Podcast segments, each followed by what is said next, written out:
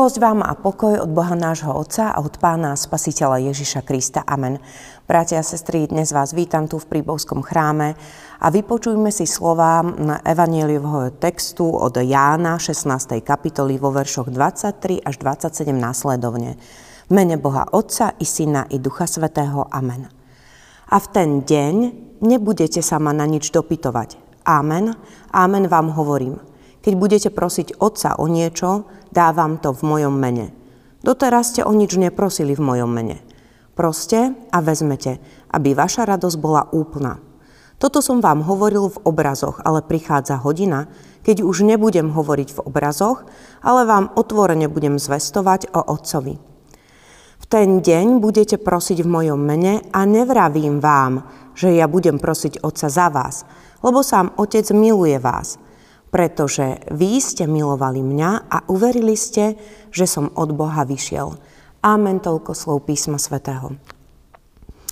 Bratia a sestry, eh, dnes oslovuje Pán Ježiš Kristus svojich učeníkov a hovorí im, že ako jeho nasledovníci budú mať zármutok, ale ten nakoniec bude pramenený na radosť. A tú radosť im nikto nezoberie. Je jasné, že tento text patrí aj k veľkopiatočným alebo k textom, ktoré, ktoré sú ešte pred, kedy hovorí o svojom utrpení a, a o skleslosti, vtedy, keď prišli po Veľkom piatku o všetku nádej, ale potom prichádza veľkonočná ráno a všetko je úplne inak. A ono to tak zvykne byť aj v našich životoch. Nikto nesmie byť, keď príde kríza, dlhodobo na dne, pretože by nás to zničilo. Ale po modlitbách a odovzdaní tých všetkých problémov Pánu Bohu, tak sa to mení. On má totiž takú moc, že vie zmeniť to hrozné na deň, keď svieti slnko a nie len vonku, ale aj v duši. Keď odrazu cítime úlavu a kameň akoby z nášho srdca je odvalený presne tak, ako bol odvalený z hrobu Ježiša Krista.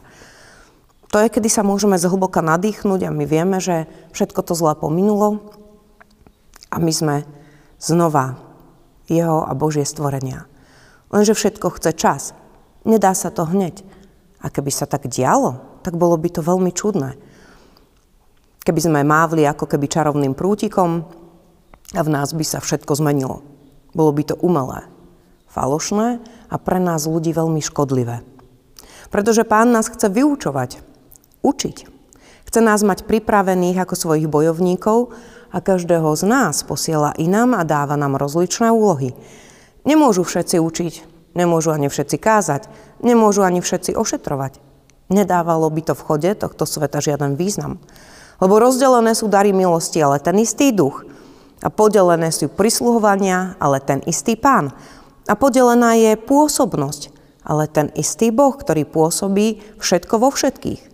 A každému je daný prejav ducha na všeobecný úžitok.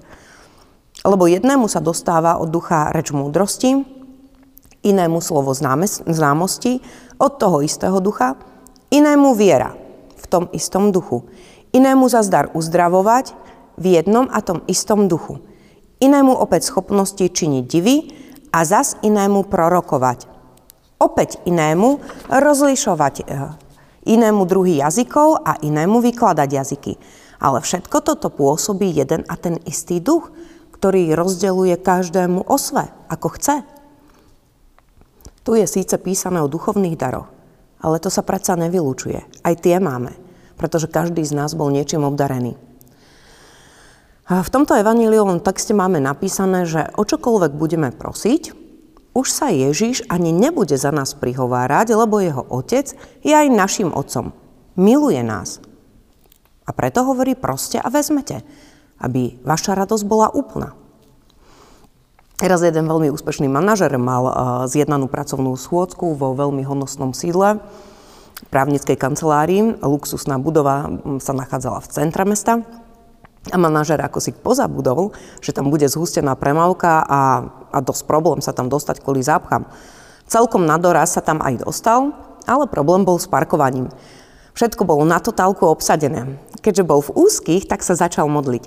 Pane, prosím ťa, pomôž mi zaparkovať. Ja slubujem, že budem každú nedelu chodiť do kostola. No, obehol celý blok a nič. No tak sa modli intenzívnejšie. Pane, ak mi uvoľníš jedno miesto, tak navyše sa budem modliť ešte aj každý večer. Nič. Obieha celý blok na novo a pritvrdzuje samozrejme aj v modlitbe a v sluboch. A hovorí, pane, ak mi uh, uvoľníš jedno miesto, ja budem dokonca čítať aj Bibliu a každý deň a prihlásim sa aj na nejaké vyučovanie. No a v tej sekunde teda sa deje zázrak, auto odchádza, manažer parkuje a keďže ešte nedokončil vtedy tú modlitbu, tak ju zakončuje. Joj, pane, nenechaj sa so mnou vyrušovať, už som našiel miesto. A tak všetci sa modlia. Aj futbalisti pred zápasom, pacienti v nemocnici, študenti pred skúškou. Sú to skôr také ako rituály pred niečím ťažkým. Podľa Garyho Chapmana sa láska vyjadruje piatimi jazykmi. Sú tam slova uistenia, pozornosť, príjmanie darov, skutky služby a fyzický kontakt. Ak je modlitba dialogom lásky, tak potom tam nachádzame všetko a my už vieme, že Boh to použil ako prvý pri nás ľuďoch. Modliť sa znamená nájsť ten správny súzvuk a odpovedať mu v rovnakej tónine. Modliť sa znamená vynaložiť čas, darovať sa Bohu aj v čase. To nie je len kratochvíľa.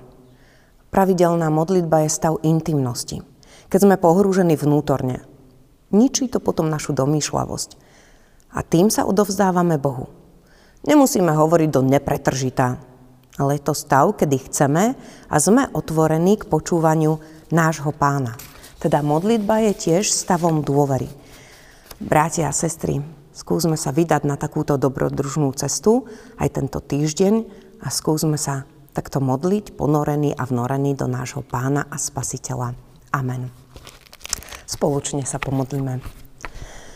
Dobrotivý Pane Ježiši Kriste, Ty vieš, ako častokrát sme roztršití, ako nám myšlienky utekajú, ako častokrát sa niekedy nevládzeme modliť večer, pretože uh, sme už v hladine alfa a, a utekajú nám myšlienky a ideme až do spánku a tak častokrát modlitbu ani nezakončujeme. Prosíme ťa, aby Ty si nám dával do nášho vnútra stav pokoja, aby sme po takomto pokoji túžili a túžili byť s Tebou na modlitbách každý deň a v každú chvíľu, mm, nie len v čase potreby. Hospodine, Ty sám nám uspôsob na to srdce. Amen.